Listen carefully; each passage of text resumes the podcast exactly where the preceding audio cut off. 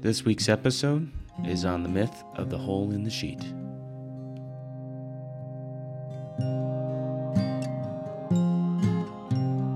I'm Christopher Brenna, I'm Andrew Kuzma. and this is Strange Religion. And I, I, I was thinking about the significance of it. Like, what's, because it's not real. No, it's not real. Not real. It's not a thing. It's kind of funny too. I kept looking for sheet with a hole in it. Yeah.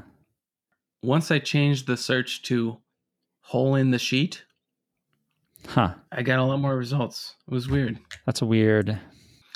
I don't think that's the way Google worked. I thought Google was just words. Like, if all the words are there, it doesn't matter what order they're in. I guess it sometimes considers order, maybe not. Anyway, either way, I did not find as much porn as I thought that I would. I was n- only searching on porn websites. Maybe that was one of my problems. Oh, okay.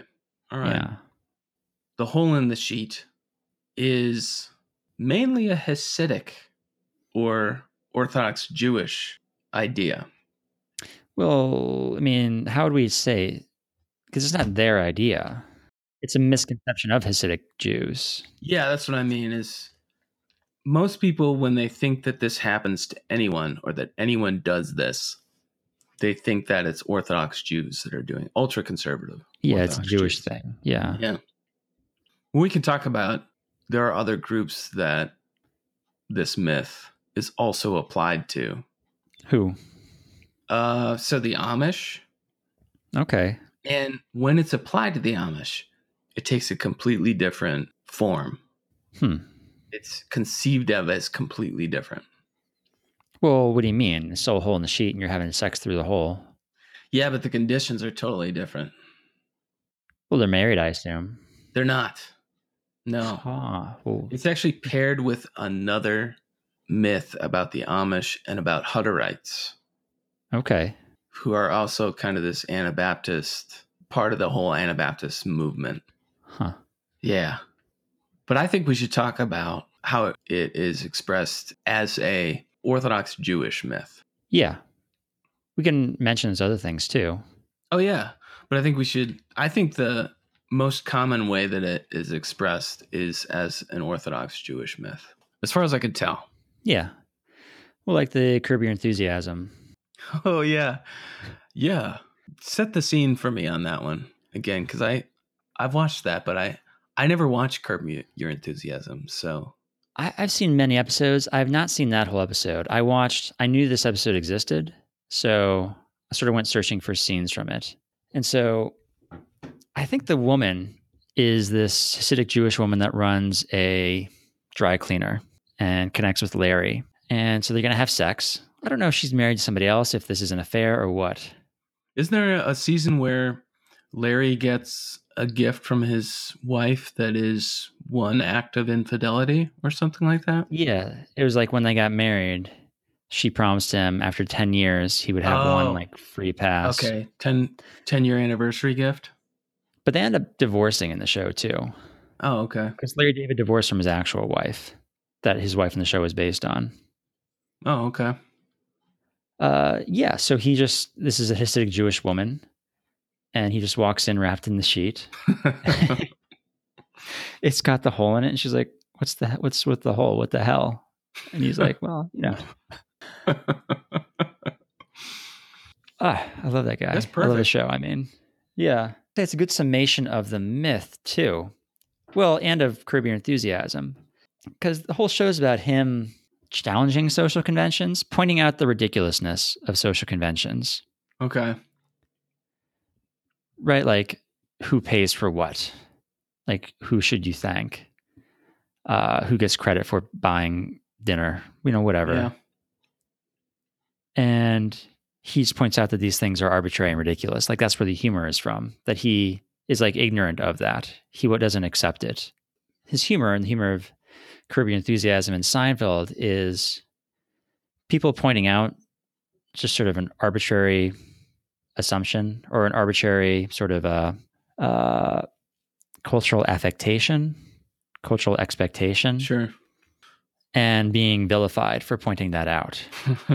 but then eventually being proven right. Like it is ridiculous. The thing they pointed out is a ridiculous, arbitrary thing that people insist upon abiding by. yeah. And I think with the hole in the sheet knit myth, the myth is trying to justify a kind of prejudice. Like there's something about this other group that we don't like, that they're too conservative, that's something about them that goes against what we think is acceptable. Mhm. And that's what the myth serves as. It's proof. It's like, see, it's not arbitrary. Like our dislike of them is justified because they do this kind of crap. Well, let's before we go any further, let's describe in graphic detail what this myth exactly is and what we believe that Orthodox Jews are doing with the sheet. Do you want to do the honors? Uh, I think I think you should take All this one actually. Fair enough. So I think it's based on this idea, probably on a lot of things that um, outsiders, uh, non Orthodox Jews, and Gentiles alike uh, see prevailing in Orthodox Jewish culture, which is a lot of separation of girls and boys. Um, a, educated uh, um, boys are educated off on their own and girls are educated off on their own there's not a lot of interaction between the sexes so there's this myth that is still of course floating around on the internet because that's where everything just continues to fly forever it's like the plastic bag in american beauty it just keeps going uh There's something beautiful yeah, about it. it's something so It's like there's beautiful some, and tragic. some force guiding this myth of sex through a Yeah. sheet. That So it's basically this idea that on their wedding night, uh, an Orthodox Jewish man and woman get into the bed together, and between them is a large white sheet that obscures their view of each other and also serves to make sure that they will not uh, touch each other as much as possible. And then there's a hole in the middle of the sheet for the man to put his boner through. Um, and then they have sex that way. And that's the that's the hole in the sheet myth. yeah. Yeah. So it's not true. Not true. I mean, okay. I'm sure people have done it because the idea is out there. So somebody's done this. It's one of the rules of the internet. If it exists, there's pornography of it. Yeah, or just some couple that's been, you know, up for a challenge. Yeah, let's try this thing. Let's try the let's try the Orthodox Jewish Right. thing. There's actually this article that I read that was, you know, debunking the myth. Was actually written by a pair of Orthodox Jewish sex therapists who were kind of they wrote a book that came out I think about 5 years ago that's basically an Orthodox Jewish sex manual. And actually it describes really basic stuff. What is sex? How do you have sex? Things like that. And they were That sounds pretty basic. well, I mean, they really they they did this as this perceived need within the Orthodox Jewish community that a lot of Hmm. you know young impressionable Orthodox Jews were getting to their wedding night and had absolutely no idea what to do, and so you oh, know, their access to media is limited to TV and movies and things like that, and so yeah, these this pair of sex therapists wrote this really tame sex manual. And they actually even had drawings a la the joy of sex where you know Okay. showing people how you might do things and they actually put those in an envelope that is affixed to the back cover of the sex manual and if you don't want to see them, then you don't have to open the envelope. And you can actually tear the envelope off and just throw it in the trash. But if you Hmm. need some extra instruction or a visual, you can look at these drawings. And I actually saw the, what the drawings are. They're very tame. They're sort of like Jackie Hmm. Treehorn, you know, Big Lebowski. Yeah, like the Big Yeah, Lebowski level yeah. line Right. drawings. Okay. Yeah. I think I saw these drawings too. I think I know this Yeah. book.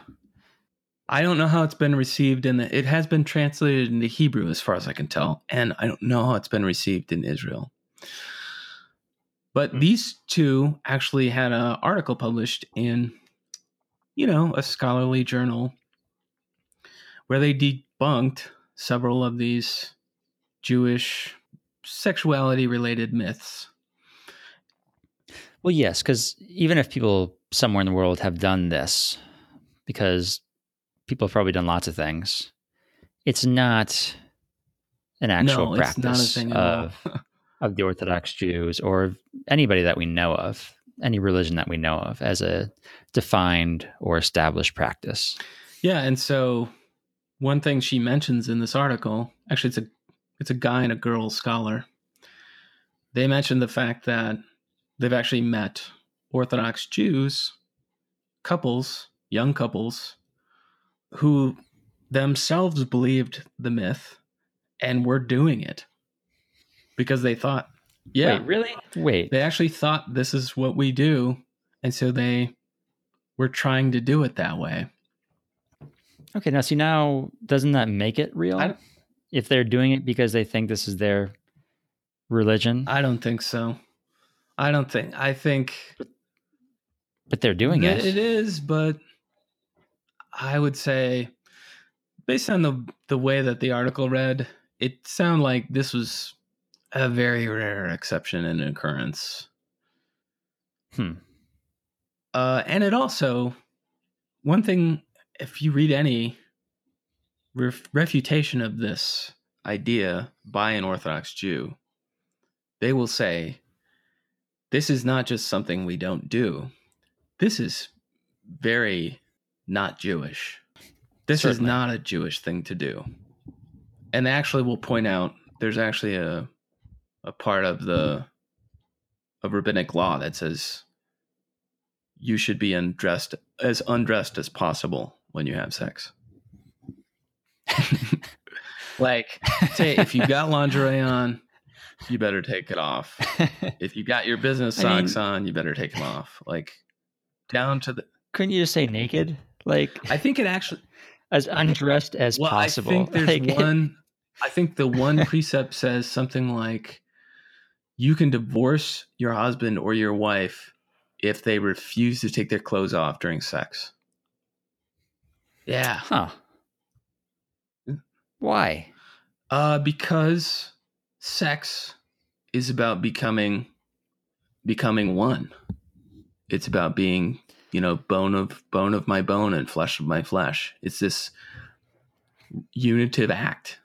It's very important that the, there be maximum intimacy. Why? Why would having socks on decrease intimacy? Well, it's never dis- decreased intimacy for me in my own experience. But uh, yeah, I think the idea is that you wouldn't.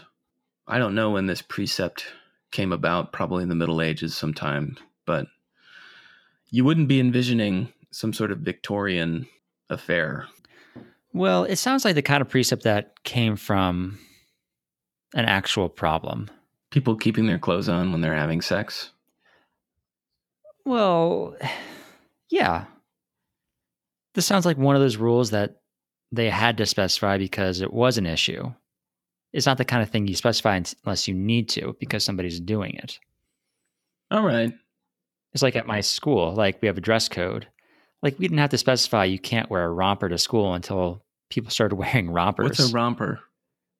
it's like a one piece. What's wrong with the romper then? I don't know. Well, here's the other thing. The man, I think at least at an Orthodox Jewish wedding, part of the vows is to say that you will perform sexually That's one of Yeah. the things that you commit to. And there's actually guidelines for how often you should perform your duty. What are the guidelines? How often, rather? That's what I want to Yeah. I've, no, often? I've got it. I've got it right here. It seems to be, it seems to be stratified by occupation. These are the rulings of Rabbi Eleazar. The times for conjugal duty prescribed in the Torah are for men of independence every day. So I Mhm. don't know what men of independence means. Unemployed? I mean, that's I'm pretty close to unemployed. I feel like that. okay, so you all right, so you're Every day. You're down for every day. Yeah. Yep. You got you're on the calendar for every day. sure. For laborers, twice a week. All right. I mean, that's tiring. That makes sense, right? I get that. Yeah, yeah, right. Just pick maybe even the same two days every week. For ass drivers, once a week. And I, I don't know if that. is that the occupation? Is ass think driver the so. occupation, or the, is it I- still on the? Is it ass driving once a week? ass driving once a week. I think it's ass drivers once a week because there's a comma for ass drivers. Comma. This is a Once a week. comma. It is because, and I think too from the context because the next one for camel drivers once in thirty days. is it is there a comma? Is it the same camel drivers, comma? Camel, yeah, it's camel drivers, comma once in thirty days. But this is not in the original, right? This comma is not the original. This is a translation. Yeah, it would be Hebrew. But here's the thing: ass driving and camel driving. I had no idea, but those must be very, very different in terms of labor intensity. Camel driving sounds much worse. Yeah. It's four times harder because you only have to have sex with your wife once a month. That's crazy. I mean, maybe it's because maybe it's maybe you smell bad after camel driving. Maybe there's something about That could be. maybe it's not a stamina thing. Maybe it's something else. Well, I think the last one for sailors, once in six months. Well, okay, but there's Yeah, but that's probably how long your voyage is, sure or whatever. that's sex with your wife. Yeah, sailors. Then I'd be presuming something else. I mean, the sex with your wife It at is- least once every right. six This is yeah, because the the yeah the the whole category is conjugal duty. yeah. So, a couple different ways that people think the myth might have arisen that I think are they sound both like counter myths. One of them in particular sounds like a counter myth. Um so the one myth goes that there's these two goyim walking through an orthodox neighborhood. I think you should define goyim, uh Gentiles. non-Jews. non-Jews. So there's a couple of Gentiles walking through an Orthodox Jewish neighborhood, and it's back when people hang hang out their laundry to dry. And one of them sees a talatot katan hanging out. This is an underground. It's an undergarment that Jewish men wear. It has tassels. If you've ever seen an Orthodox Jewish man, you'll see him. He's wearing a black suit and then under the black suit it looks like parts of his dress shirt have maybe gotten frayed or something like that that's his talatot katan Yeah, Fiddler on the Roof. Think Fiddler on the Roof. Yeah. Right yep if you have no other framework uh, for jews besides fiddler on the roof then you can think of Fid- fiddler on the roof A lot of people in the Midwest don't. this is true you're probably right if i had to think what my parents paradigm for orthodox jew is it probably is fiddler on the roof so they see this hanging up and instead of just saying excuse me sir we noticed that undergarment up there or that piece of cloth and i wonder could you explain to us what that is? We're strangers here. We don't really belong in your neighborhood and so you know please forgive us for being for being uh, insensitive potentially that sort of thing. Instead these two guys speculate what they think it is. And basically, if you hold up or hang up a Talatot Katan, it does look like a big long sheet with a hole in the center. Is it a tiny little hole though? I mean, okay, not tiny, No, well sized, but like, it's for putting your head through. yeah. I mean, this is not penis sized. No, not all. This is not, Not for anybody. No, not for anybody. But despite that, these two guys come up with this idea like, well, they that must be the tassels must be for tying onto the bedposts. And then the whole part must be where the Orthodox Jew puts his boner. And that is where the myth comes from. See, this sounds like this sounds fake. This sounds made up. This does not it sound like the so myth. does. Yeah. Uh, tie on the bedpost? No, no. No. This no. is The hole in the sheet myth seems to imply that the goal is to limit as much possible as possible the physical contact between the partners. There is no man big enough to fit a to fill a neck hole with his girth. I defy anyone to find such a man. I could see there being some loose connection there from the Gentile perspective. Jewish people have lots of weird fabric. Like they have this other garment they wear that Yeah. we don't wear. Sure. And from that, creating the idea of a sex garment too. Not that two Right. guys saw it and mistook it for a sex garment, just that some jackass, you know, made it up because there's this other way in which they're different. Well, that's why it sounds to me like a counter myth. Since the creators of the myth or the creators of the story are outsiders and they lack understanding and they don't seek clarification. Yeah. So to me, it reads like a counter myth that is supposed to be, in some ways, to match the ridiculousness of the myth itself. But I don't know. I have no idea. The sex therapist who wrote the article, they talk about the myth going back to the late Middle Ages, and they just label it for what it really appears to be, which is a way of making Jews. It's just an anti Semitic myth. It's a way of making Jews into the other. By creating this myth that can't be confirmed or denied, Well, it Uh, could be. I suppose. I it's mean, just easy because it's referring to a very private thing. yeah, it's not something that you can go up to somebody on the street and say, "Hey, is it true that you?" I mean, you could, but you'd be a jackass to do that.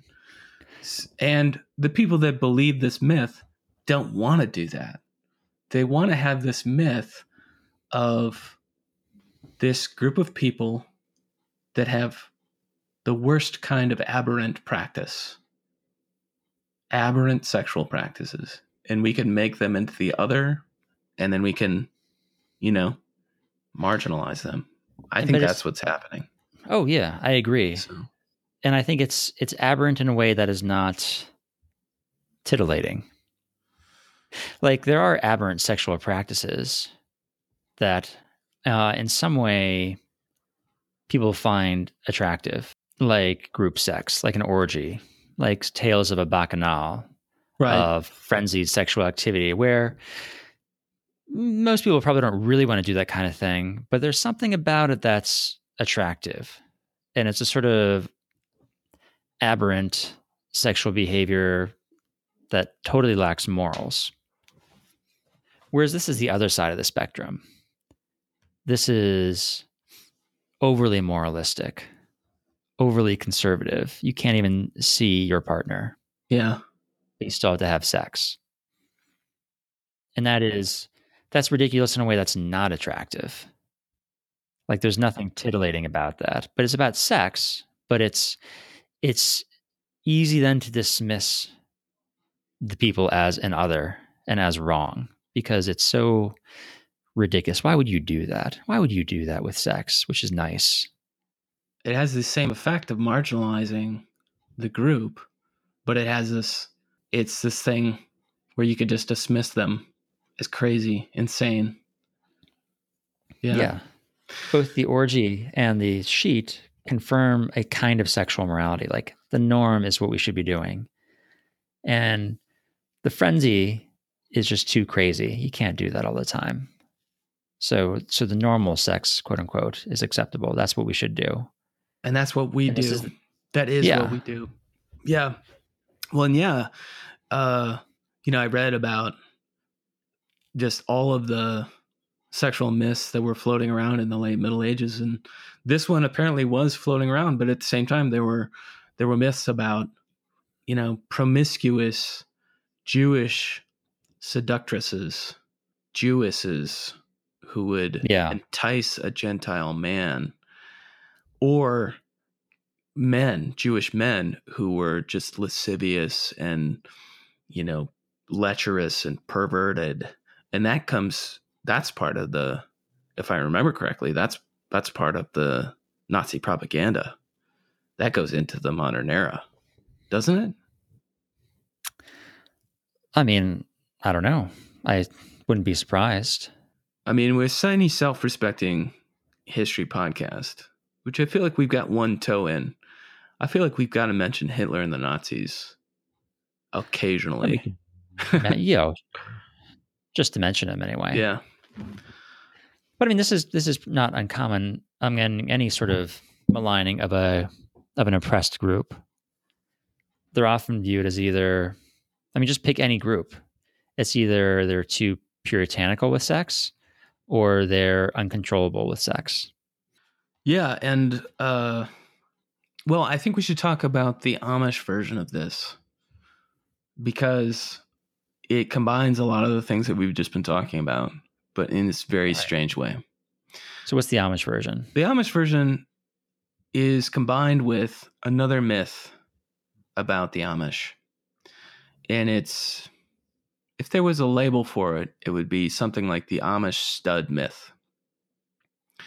Okay, So it goes something like this There's a kid, young guy in his early 20s, backpacking through North Dakota or Montana or something. He comes to a small town and he gets approached by either an Amish or a Hutterite man.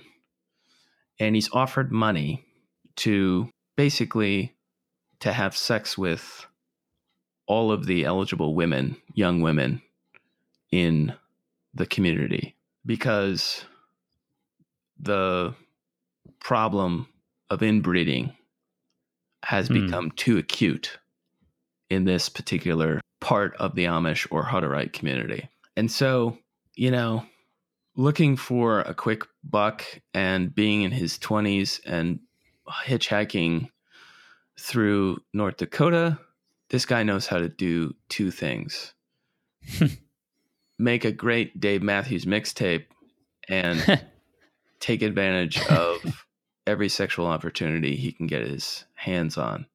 So he goes to meet the women and have sex with them, only to be told that he will be having sex through a sheet. But he has to have sex through the, through the sheet to minimize the pleasure that he will derive from it and Mm, also to minimize the pleasure that the girl will feel, if any. And there's often in this myth some idea that the the father of the girl and the other elders of the community are observing the act to make sure that pleasure is not had. Hmm. So what do you think about that? like, would I do it, or No. About the story? yeah, I bet the story. I mean, don't you think that's a Uh, little different? I think that sounds a little different because I think for some men that would be titillating. I agree. I don't. I don't buy the. Well, okay, it would be less pleasurable, but there is this promise in the story of anonymous sex with many different women. Like it is one guy having sex with many different women. for money. He gets he's getting paid. He's getting paid, and the sheet even intensifies that anonymity of the women, the objectification of the women. There's literally becoming holes for this guy, Yeah, and only holes. yeah, yeah. There's a, Uh, there's a really a brutality to the myth, honestly, and it is totally a myth. I know several. I am friends with several old order and new order new order Amish, and this is. I don't even have to ask them about this. There's no way that this is true. But this is like a this is supposed to be a story from the past. It's not a regular practice.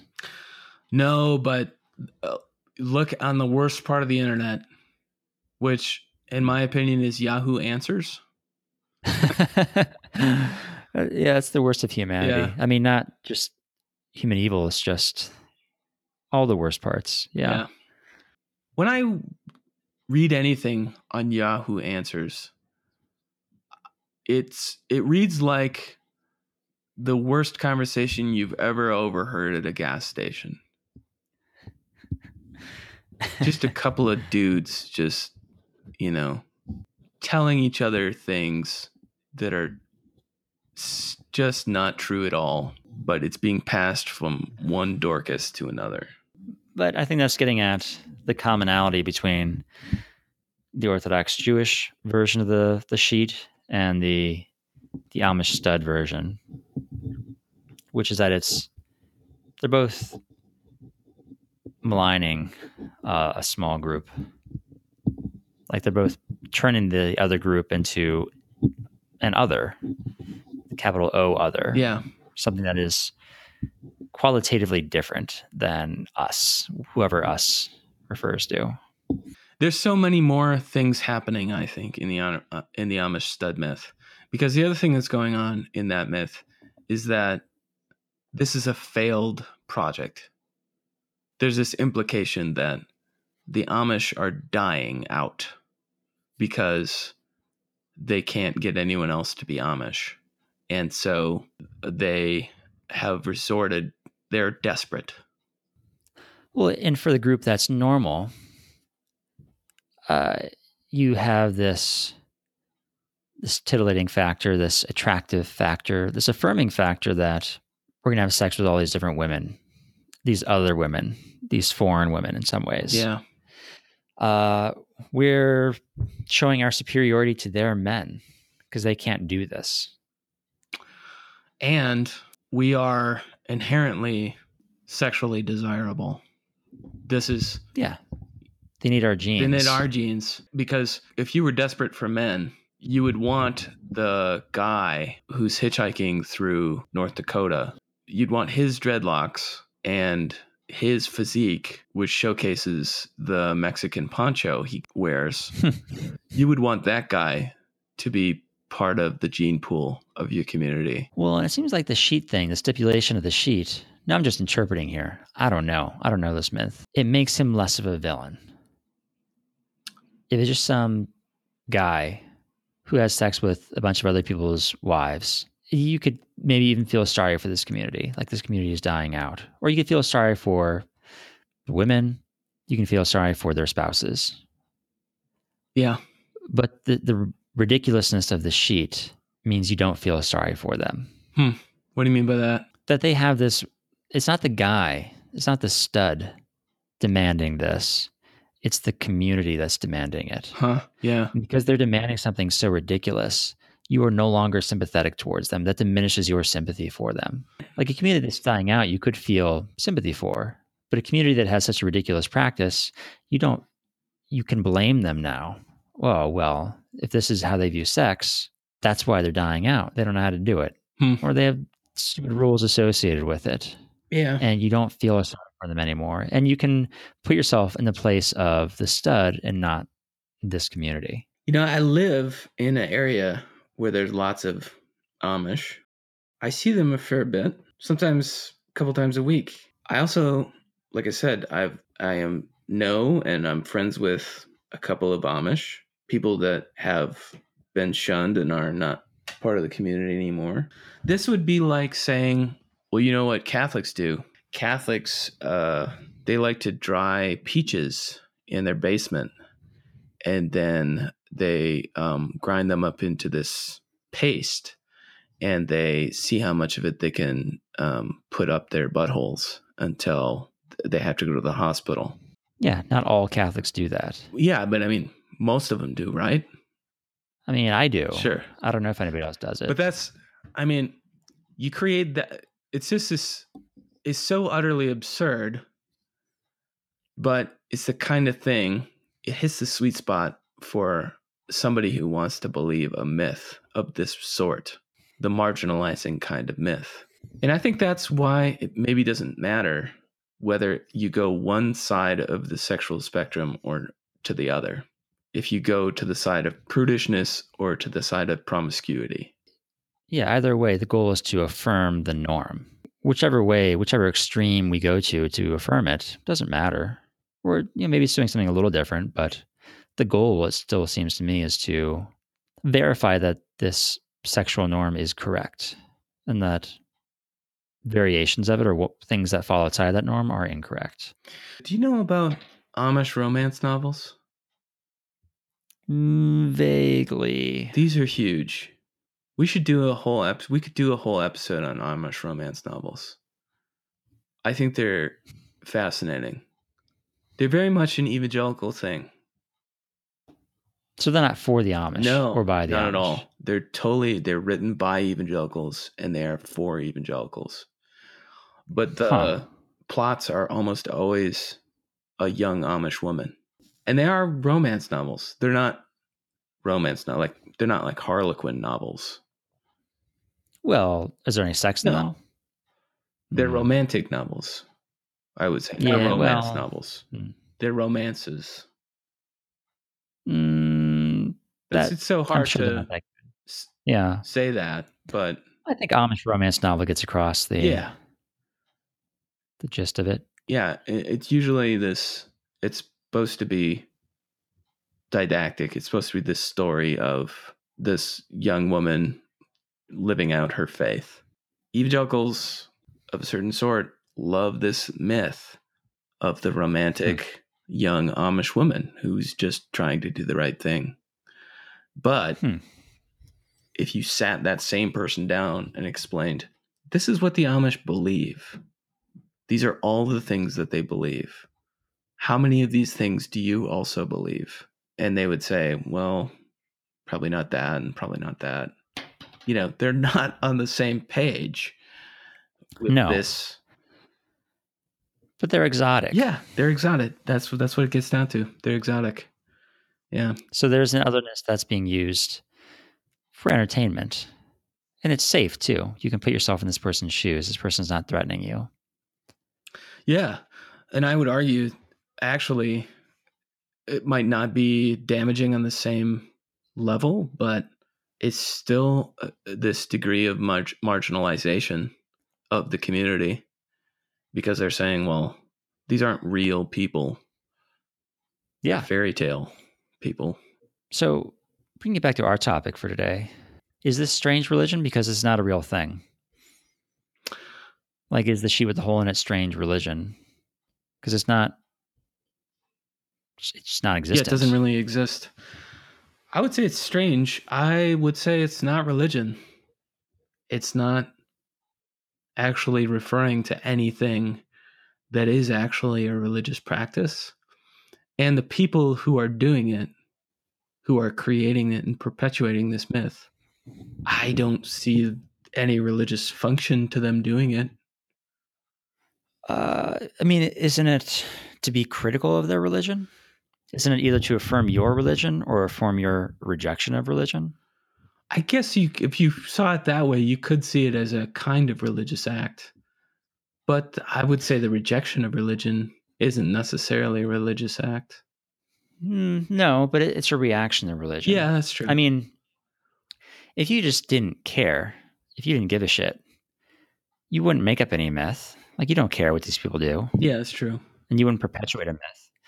The value of the myth is to affirm your position, to justify your position, right? It's to Oh yeah, it's to uh, confirm that you are correct, yeah, which means in some way you take this seriously. You feel you have to. yeah. You have to. You have to say that. You have to make the point that you are correct and that they are incorrect. Yeah, it is definitely about creating a an insider status for somebody that holds to the myth. Um, I don't know. I guess I don't know if that's inherently religious. I think that anybody could do that. Well, yeah. So I mean, I'm not saying it's a form of religion, but it's connected to religion. Yeah. It's a reaction to religion, which is taking religion seriously yeah, on some level. yeah, I think you're right. This is um this whole phenomenon. I thought there would be far more to joke about, but it's actually really just kind of horrifying and to imagine somebody earnestly believing this myth. And it's horrifying to imagine that even people would think this was a good idea to do it. So there's no, it just, it sucked all the fun out of it for me.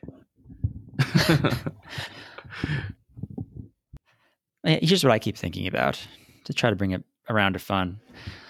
What would the logistics be of having sex with a sheet? well, I was thinking, Okay, so the- yeah, that's a good point. well, the first thing, it seems like you'd be smothering somebody. Like one person or the other would just be covered with a sheet, and That's exactly right. Because if it goes up above the head, well, it has to. That's the point separation, right? yeah, It's a sheet. It wouldn't really smother you, but like it'd be like somebody was trying to smother you with a sheet. is this the sheet that you normally have on your bed? I'm imagining. I mean, I'm picturing something that is at least similar. Maybe not the sheet, but like similar fabric. Maybe even take like you buy an extra set. This is. You probably don't use the fitted sheet. That would be awkward. Yeah, that'd be weird, but potentially useful. I kind of wondered about that sort of the elastic on the fitted sheet. Would that be something that you'd want to put around the hole? Around the person. Yeah. Well, just put it around the hole. Like a small bit, like sew a little bit into the hole. Yeah, because that would uh, cinch it up, and it would also make sure that there was no, you know, fraying. So I don't think I don't think you, but fraying would be a, an issue. I think, but I don't think you want any cinch, cinching on that part of the body. You don't want cinching. Would it be at the hilt? Most of the time. I think it would have to be. I well, no, it would see. I think it would end up getting pushed back and forth. You get a you get like a little sheet burn. I think if you had it with elastic. Yeah. If you had elastic in there, you're gonna get sheet burn. You have like a little you have a little red ring Right. around the hilt, around the base. Oh, one thing I wanted to, I forgot to mention about um, the Amish stud myth is that some people think that the fact that that hole in the sheet myth gets added into the Amish stud myth is because of uh, bundling, which is this thing where you wrap two people in a bed together. Now that I could buy. That I could see getting misinterpreted. Yeah. This is a tradition that people used to do. It was it originated in I think Holland or Britain and then people did it in the colonial United States. Like uh, Jonathan Edwards actually preached sermons condemning bundling because it was Hmm. too racy. Apparently some Amish still practice it. And it's a courtship thing. You actually bundle these two, you bundle a young boy and a young girl together in a bed and you encourage them, hey, use tonight, stay up late, and get to know each other. And the idea of the bundling is that they can't get out. They are trapped. Yeah. Basically. Yeah, you're in a bundling sack, and there might even be a bundling board, like a board in the middle of the bed coming up in between the two people to keep them separate and hmm. discourage, you know, things from happening. Yeah. Yeah, I think that's kind of interesting. I mean, it's just, it's kind of charming. It's kind of a charming little thing. Sure. And there's a sense to it though. There is, yeah. And it is actually something that people actually used to do. Yeah, it's a real thing. Yeah. Yeah. Yeah. I mean, I, I just, yeah, the practicalities of using the sheet. You have the smothering factor, the chafing factor. I mean, I, that sheet's going to get really moist real fast. And I'm still unclear. Is this the sheet? Is this the, your normal top sheet? Or do you go to the closet, the linen closet, and say, I think this is a special sheet. go and get it? No, it's it could be multi-use. At Halloween, you could be a uh, pirate ghost, one-eyed pirate ghost. Oh, you were thinking that way. See, I was still thinking that you would be sticking your erection through it, and then you'd be, I guess a pervert ghost or a ghost that ended the night in prison, something like Well, that. see, this is yeah, multiple costumes here. It's not just multiple uses of the sheet, multiple costumes. Pirate ghost with one eye, Scary ghost. pervert ghost, Yeah. uh, phantom penis, Flaccid ghost. flask ghost. yeah. Possibilities are endless. Here ends the podcast of Strange Religion. Feel free to check out our website at keepreligionstrange.com. You can leave us comments there, and you can email us at strangereligionpodcast at gmail.com. If you're listening to us on Anchor FM, be sure to leave us a voice message or comment about today's, today's episode. You can find us on Twitter at Religio Eliana, and Christopher tweets at CEJ Brenna. You can find us on Facebook at Strange Religion Podcast and not on Instagram because we don't get up to such things.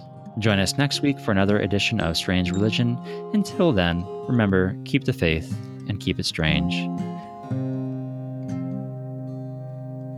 And now I approach the altar. I know my God will see the good in me. It is my destiny.